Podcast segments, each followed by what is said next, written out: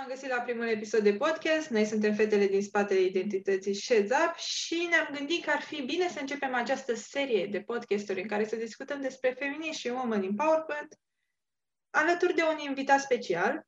Mulțumim, Alina Brânza, pentru acceptul nostru de a ne răspunde la diferite întrebări și diferite curiozități pe care le avem uh, în legătură cu aceste subiecte.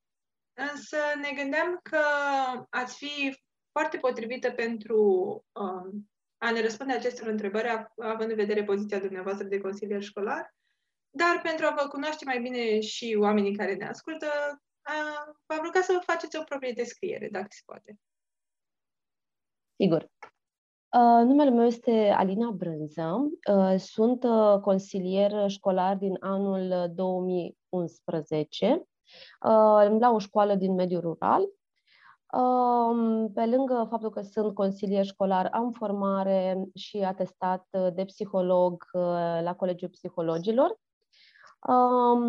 Sunt mamă, am trei fetițe, uh, una de patru ani și jumătate, cea mijlocie uh, este, are undeva la șapte ani și cea mare 11 ani.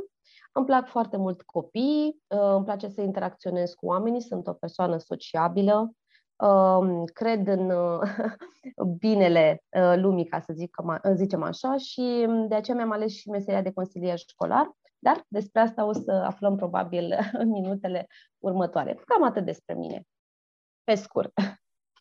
Chiar era prima întrebare de pe lista noastră. De ce ați ales această carieră? Ok, o întrebare uh, foarte bună. De ce am ales această meserie de consilier școlar? Uh, decizia de a îmbrățișa meseria de consilier școlar s-a conturat undeva uh, încă din adolescență, pentru că mi-a plăcut să ajut uh, persoanele care aveau nevoie de sprijin, de alinare, de încurajare și în același timp am simțit o afinitate față de copii.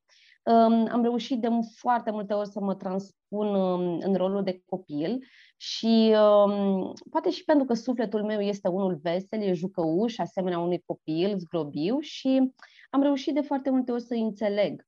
Uh, iar bucuria pe care um, o resimțeam atunci când uh, copiii veneau uh, la consiliere, uh, mă, mă hrăneau și pe mine.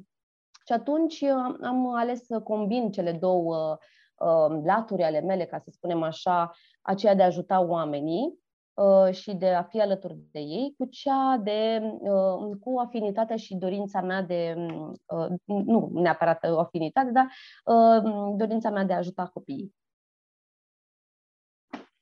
Și Cam. având în vedere că cu siguranță ați luat contact cu destul de multe fetițe tinere, la, să zicem, în, spre începutul lor de viața de adolescenți și în continuare vedem mai încolo de adult, am avea uh-huh. o mhm. curiozitate. Care a fost primul contact pe care l-ați avut dumneavoastră cu ideea de feminism? Sau să zicem mai bine cu atribuțiile venite odată cu statutul de fată, de femeie, din perspectiva dumneavoastră, dacă se poate, întâi de toate? Um, da, ideea este că nu am avut neapărat un prim contact cu feminismul, pentru că a deveni femeie și a-ți asuma aceste atribuții este un proces, da? e pe un timp îndelungat Um, și aș putea spune că um, ideea asta de feminitate a apărut încă din copilărie, practic, uh, și atunci um, cunoșteai că trebuie să te încadrezi în anumite tipare, da? ca și fată, să ai o anumită atitudine, să te porți într-un anumit fel uh, ca să fii acceptată social. Da? Dar accentul cred că s-a pus uh, în momentul în care am intrat într-o relație și automat um, rolul acesta de femeie și uh, feminismul a fost mult mai bine pus uh, în evidență.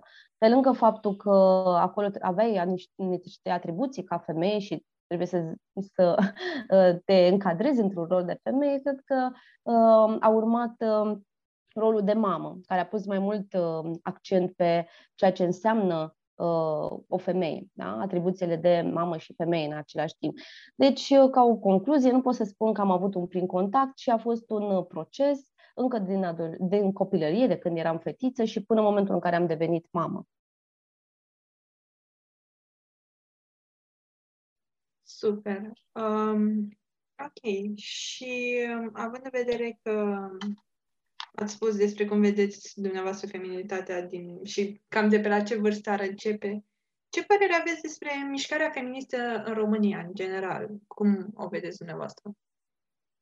Um, dacă ar fi să ne uităm uh, puțin la um, apariția mișcării feministe în România, putem uh, observa uh, faptul că acest proces, acest fenomen s-a dezvoltat relativ lent din punctul meu de vedere și că drepturile și libertățile femeilor din România au fost puse sub tăcere foarte mult timp. Da? Um, observăm că femeile în acea perioadă uh, înainte de comunism, da, vorbim de anii 1900, 1800-1900 cel puțin, uh, erau incapacitate din punct de vedere social, politic, economic, uh, supremația bărbatului era una destul de evident accentuată, uh, prin eforturile unor uh, femei uh, cu voce, cu voce, ca să spunem așa, uh, și educate, da, s-a reușit uh, totuși obținerea dreptului la vot undeva până în 1939. Ehm, dar de ce spun că s-a dezvoltat uh, lent și a mers destul de lent mișcarea aceasta feministă? Că de-abia mm, după comunism, femeile efectiv, din ce știu, au avut dreptul la vot efectiv. Da?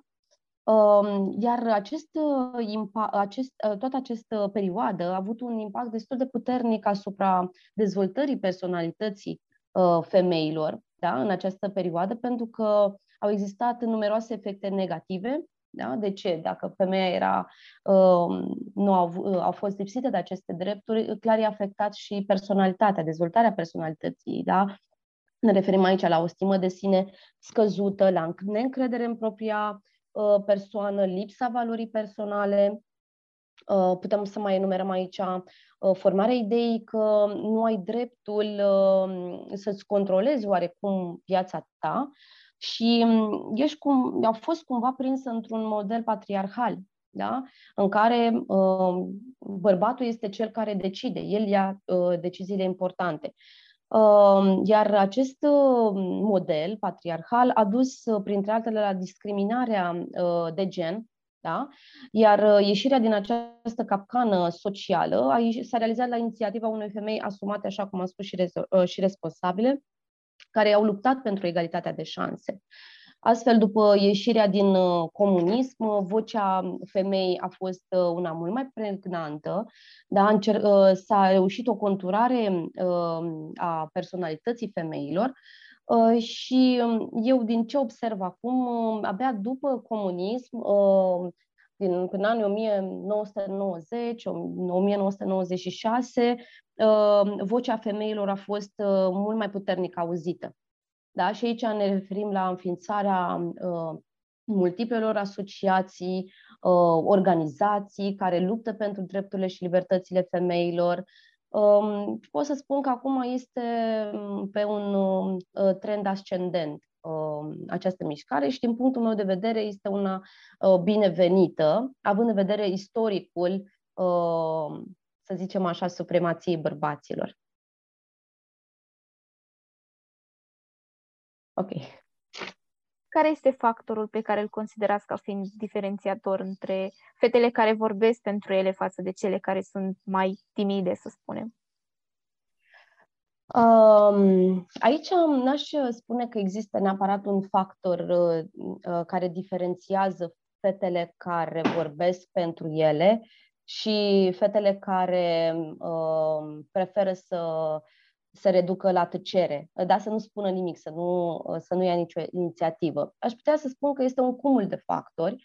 Aici putem uh, să vorbim despre uh, stima de sine uh, a fetelor, stimă de sine ridicată, uh, fete care Aici este iarăși un aspect foarte important. Fetele care provin din familii uh, cu un statut uh, socioeconomic uh, mai ridicat sau acolo unde uh, există un model uh, în care mama este respectată și promovată, automat uh, fata învață uh, că poate să-și exprime punctul de vedere, poate să, să lupte pentru drepturile ei, dar acolo în familiile în care tatăl este cel care coordonează, ghidează întreaga familie fără să ia în considerare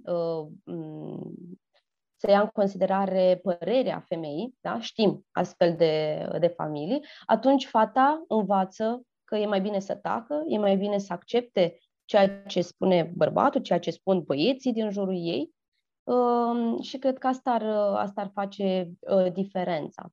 Da? Aici, din, uh, și din uh, experiența mea ca și consilier școlar, acolo la școală, uh, într-adevăr observăm că fetele acestea cu inițiativă, fetele cu încredere în ele, uh, cu o stimă de sine ridicată, provenite din familii uh, cum să zic, cu un, și cu o anumită educație, da?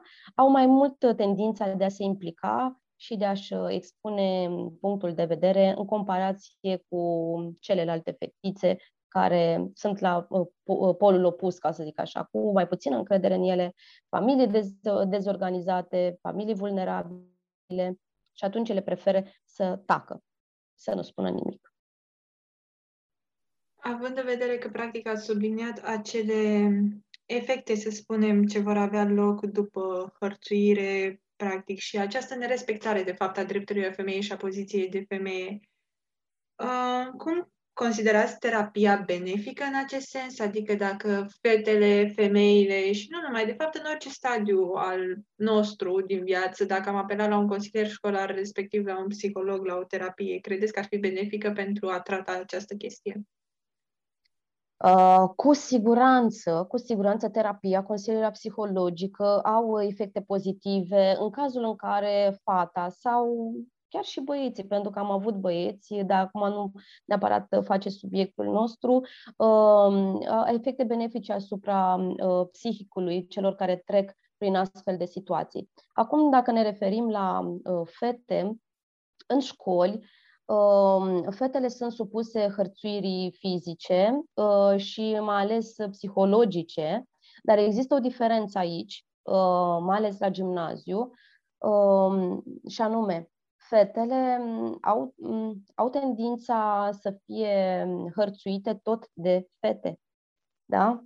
Iar băieții au tendința să fie hărțuiți, uh, da? care se transformă în bullying, tot de băieți. Deci cazurile mi se pare că sunt mult mai numeroase în gimnaziu uh, legate de hărțuire, fete între fete și băieți între băieți. Uh, bineînțeles că uh, hărțuirea emoțională, fizică și psihică apare pe criterii mai mult de, eu știu, de vârstă, de etnie, da? Și acum, dacă ne uh, revenim la întrebarea pe care mi-ai adresat-o, consilierea uh, uh, psihologică are efecte benefice pentru că um, atât asupra celui care hărțuiește, pentru că eu de obicei lucrez și cu hărțuitorul, dar și cu persoana care a fost hărțuită. Și atunci încercăm cumva să, să lucrăm, să vedem care au fost Uh, emoțiile prin care au trecut, uh, cum, uh, cum au făcut să se simtă, um, ce ar putea face pe viitor să evite o persoană care o hărțuiește, la cine ar trebui să apeleze. Și discutând în cadrul terapiei, în cadrul consilierii, um, cel hărțuit se simte mult mai bine pentru că știe că este cineva alături de el și cineva care, căruia îi pasă. Credeți că se poate diminua frica de a apela la un consilier școlar? Da. Uh, frica de a apela la un consilier școlar există. Întotdeauna există frica de necunoscut. Pentru că apela la un consilier școlar, de fapt, înseamnă necunoscutul, pentru că nu știi la ce să te aștepți. Nu știi uh, cine este consilierul școlar, uh, ce face, ce se întâmplă acolo. Și cred că pentru a diminua frica de a apela la un consilier școlar este important, uh, este importantă educația. Adică cel care dorește uh, să apeleze la consilier, uh, e important să știe uh, toate aceste aspecte ce ține de el. Adică ce face consilierul școlar, ce se întâmplă în cadrul unei ședințe, trebuie să știe că tot ceea ce discută în cadrul unei ședințe se întâmplă doar cu acordul lui, totul este confidențial. Deci stabilim un cadru astfel încât cel care apelează la consilier școlar să se simtă în siguranță. Um, eu, de obicei, dacă mă întrebați pe mine ca și consilier ce fac pentru a diminua frica de, de a veni la consilier, um, eu uh, promovez cabinetul de consiliere psihologică psihoeducațională în școală, uh, merg la fiecare clasă, vorbesc despre activitatea consilierului școlar, uh, le spun um, când să apeleze la un consilier școlar, care sunt tematicile pe care le abordez acolo, în ce condiții se realizează consilierea. Da? Și încerc um, cu clasa să stabilesc o conexiune, astfel încât ei să simtă confortabil Uh, și atunci când vin la consiliere să nu le mai fie atât de mult uh, frică da? de ceea ce o să li se întâmple. Pentru că frica de consiliere, de fapt, de apela la consiliere, este de fapt frica de necunoscut. De nu știi ce o să se întâmple și uh, ce o să, ce o să fie mai departe de acest aspect. Da? Deci, ca să concluzionez, pentru a diminua este importantă educația și cunoașterea domeniului de activitate al consilierului școlar, din punctul meu de vedere. De aici am putea sustrage și acea idee că, practic, acea curiozitate a noastră, dacă dumneavoastră considerați că prin educație, fie că vorbim de educația sexuală sau de pur și simplu prin, prin prisma educației, de fapt, dacă am putea combate această diferență între sexe sau dacă am putea diminua efectul de hărțuire și, de fapt, să ne oprim la efectul de hărțuire sau discriminare. Uh, deci dacă putem combate, întrebarea este așa, deci dacă putem combate uh, uh, discriminarea, hărțuirea, da? deci dacă găsim soluții, asta este întrebarea. Da? Uh, soluții, uh, dacă ar fi să ne gândim, există la orice dificultate pe care o întâmpinăm. De soluții există, important este să existe o motivație.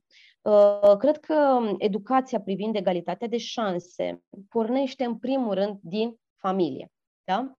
Părinții pot ajuta la formarea unei imagini pozitive și reale a femeii, uh, pot, crea, pot uh, pune accent pe calitățile femei, pe resursele lor uh, personale, începând de la modul în care vorbește față de copii despre o femeie, dar și până la resursele educaționale care există în prezent. Aici mă refer la materiale educative, povești, filme, desene animate care scot în evidență potențialul femeii. Și aici mă refer chiar la Mulan. De exemplu, eu mă uit, având trei fete, eu le accentuez uh, ideea asta de putere a femeii pe care o au uh, ele. Da? Deci, um, Cred că prin um, educația care pornește în familie putem cumva să ajutăm la egali, uh, egalitatea de șanse. Mă gândesc acum în momentul în care în familie se vorbește în mod discriminatoriu despre o femeie, copilul ce învață? Da? Învață uh, faptul că femeia este inferioară bărbatului.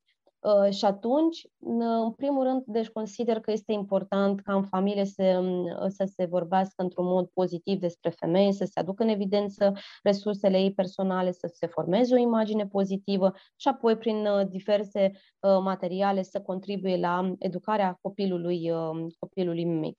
Astfel, fetele pot să-și formeze o imagine pozitivă despre rolul femeii, să-și asume rolul de femeie pentru că uh, de multe ori se întâmplă ca fetele uh, să lase deoparte uh, statutul lor de fată. Uneori se rușinează că sunt fete. Dacă observăm, um, fetele nu mai au libertatea să poarte fustă, da? Dacă e să ne gândim așa, observăm că undeva, cel puțin eu am observat undeva în jurul vârstei de 10, dacă nu mai devreme, 9-10 ani, fetele renunță la a purta fustă, tocmai pentru a nu fi uh, ținta hărțuirii băieților. Da? Suntem încă într-o societate care um, nu respectă într-adevăr uh, atu- aturile sau uh, resursele feminine. Da? Ok.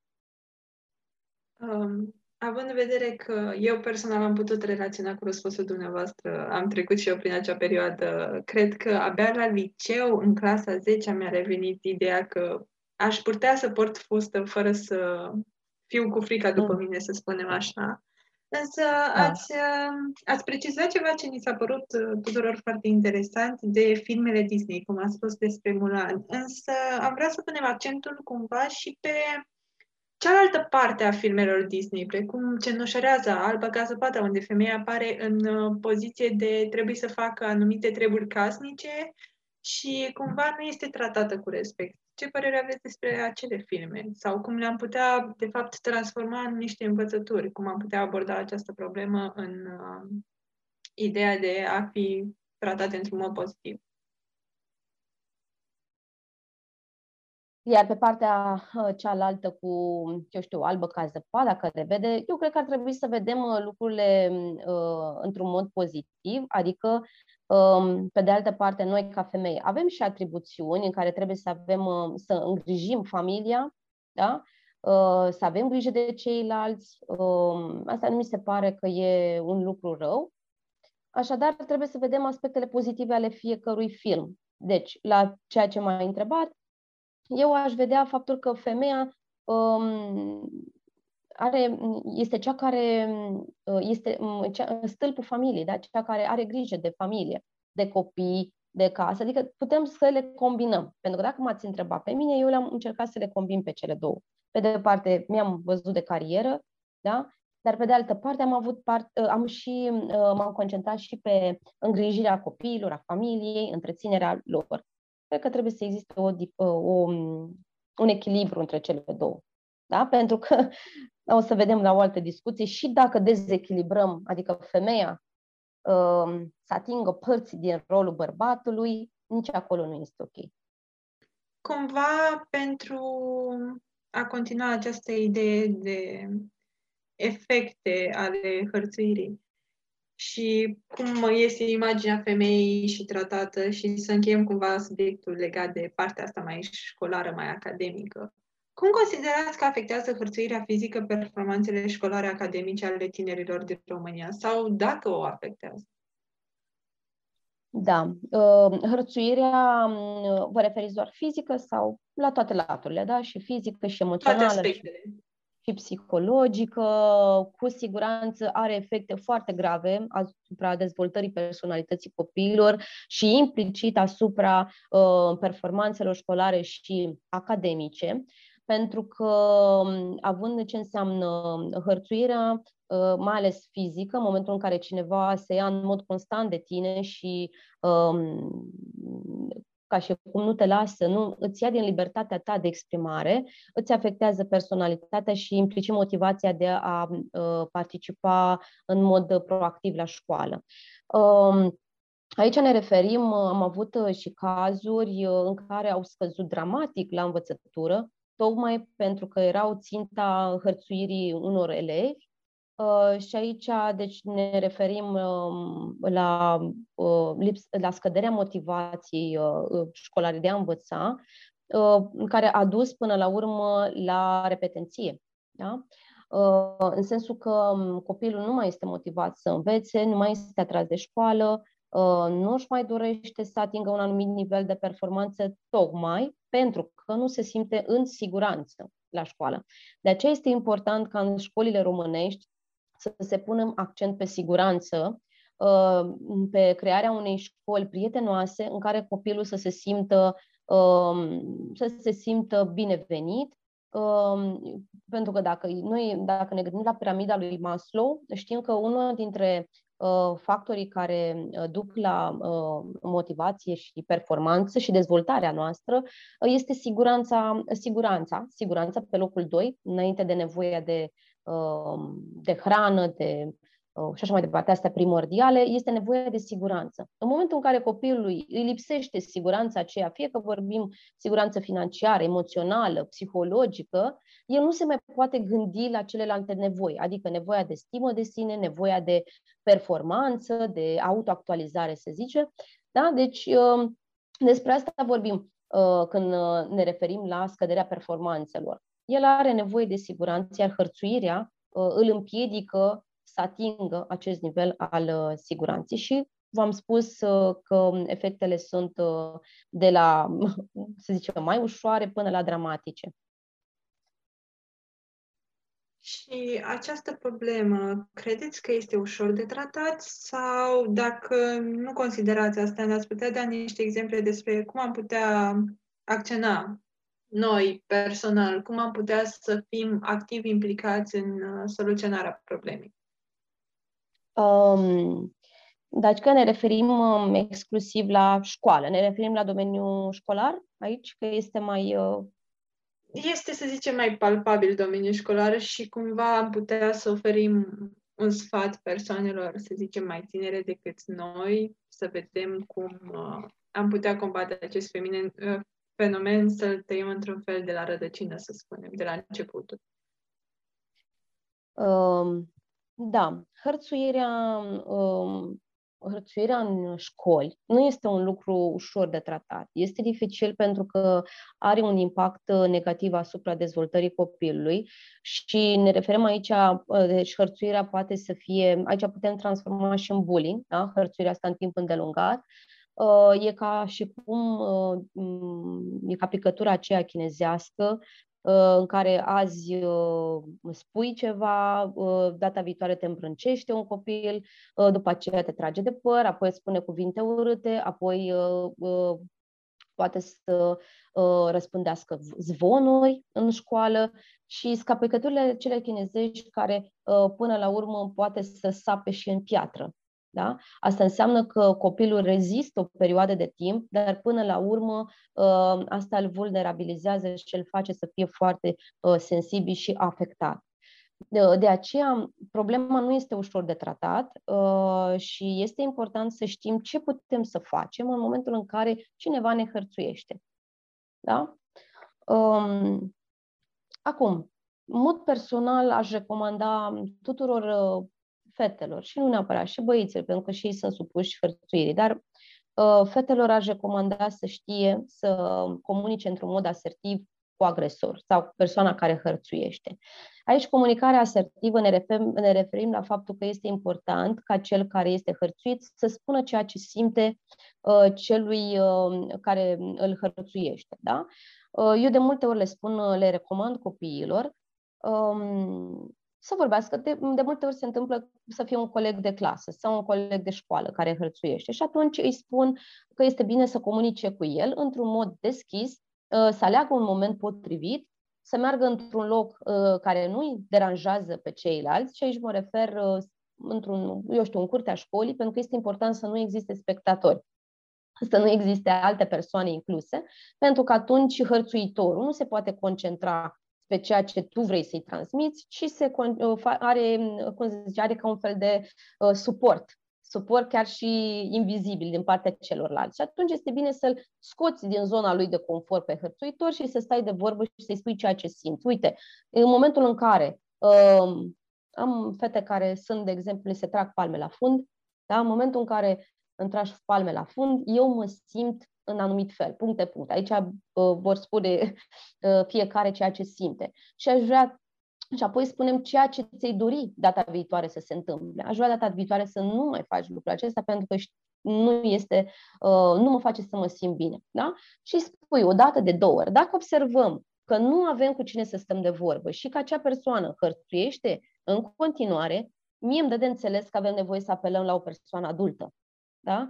Și aici o persoană adultă mă refer la dirigintă, pentru că ea este autoritatea, ea este persoana care ne poate ajuta să rezolvăm această problemă. De, sunt cazuri în care copiii apelează la părinți. Și atunci părinții, vedem și am văzut și cazul la televizor, când părintele vine la școală și își face singur dreptate și se ia de acel, de acel copil. Ori noi trebuie să înțelegem că noi ca și părinte în școală nu avem nicio autoritate. Noi nu suntem nici profesori, nu suntem nici diriginți, nu suntem directori, ci uh, de aceea este cel, cel mai bine este ca orice hărțuire sau discriminare uh, să fie rezolvată la nivel de școală prin intermediul unui adult cu autoritate. Da? Deci aici este uh, dirigintele. Dacă dirigintele, din nou, nu reușește, pentru că sunt cazuri de la cele mai simple la cele mai grave, dacă nici Uh, uh, dirigintele nu reușește prin metodele lui să, uh, să înceteze acest tip de comportament, putem să apelăm la, la director, la regulamentul de ordine interioară, copilul să fie sancționat. Deci, acolo, din punctul meu de vedere, trebuie rezolvată situația la nivel de școală. Da? Iar, dacă mă întrebați în afara școlii, um, pentru că se întâmplă și în afara școlii, de multe ori, deci trebuie să învățăm să, să ne apărăm noi drepturile. Da? Să stăm pentru noi, cum se zice. Da? Uh, încercăm, deci, comunicarea asertivă, să vorbim cu hărțăitorul, iar dacă nu reușim, să apelăm la un adult care are autoritate. Sesizați vreo schimbare comportamentală între generații și dacă da, vedeți vreo legătură directă între aceasta și timpul pe care îl petrec acum adolescenții pe internet?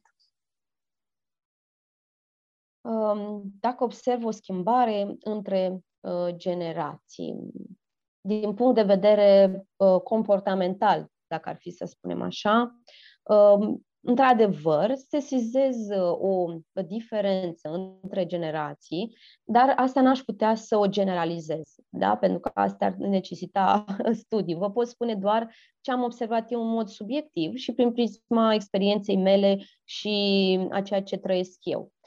Um, într-adevăr, copiii uh, sunt diferiți și se comportă diferit față de generațiile trecute în ideea în care um, nu mai au răbdare, dacă ar fi să mă întrebați pe mine, uh, nu mai au uh, răbdare nici să stea în bancă, nici să asculte, uh, nici să, eu știu, um, um, să fie atenți la ceea ce îi spune profesorul. Ei au nevoie Uh, de mai multe metode, de metode moderne de predare, pentru că uh, au acces foarte facil la tehnologie și sunt foarte atrași. Uh, ei petrec foarte mult timp pe, uh, asta vă spun în experiență, pe calculator sau pe, uh, pe telefon uh, și um, nu îi mai interesează lumea exterioară. Mi se pare că și-au creat un mediu virtual de a face, un mediu virtual de a trăi. Da? Deci prieteniile sunt uh, pe rețelele sociale, uh, distracția se mută în mediul virtual, uh, chiar și hărțuirea are loc tot uneori și în mediul virtual, vedem de cyberbullying. Da? Um, deci aș puncta faptul că um, tinerii din ziua de azi um, sunt mult mai implicați pe partea Uh, tehnologică, virtual și mai puțin în partea reală. Ceea ce, bineînțeles, că are uh, implicații negative, da? atât uh, din punct de vedere academic, cât și din punct de vedere social, comportamental. Așa că eu de multe ori le recomand copiilor, în loc să se vadă virtual, mai degrabă ar socializa în mediul real. Pentru că s-ar putea să-ți creezi o, o lume ireală, da? care nu se potrivește cu realitatea, ceea ce se întâmplă uh, în mediul virtual. Ok, super. Păi, noi cam asta, pentru noi cam asta au fost întrebările la care ne-am gândit. Vă mulțumim din suflet că v-ați dat uh, din timpul dumneavoastră pentru a ne răspunde acestor curiozități și poate pentru a inspira, cine știe, fetele care vor auzi acest podcast, vor asculta acest podcast și nu numai fetele, cine știe.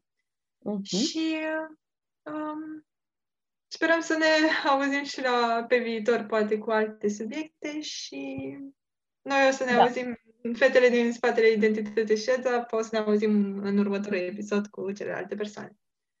Ok, eu vă mulțumesc foarte mult pentru invitație și mi se pare că, ca și ultim mesaj, fetele trebuie să lupte întotdeauna pentru drepturile și libertățile lor, uh, trebuie să-și asume ceea ce sunt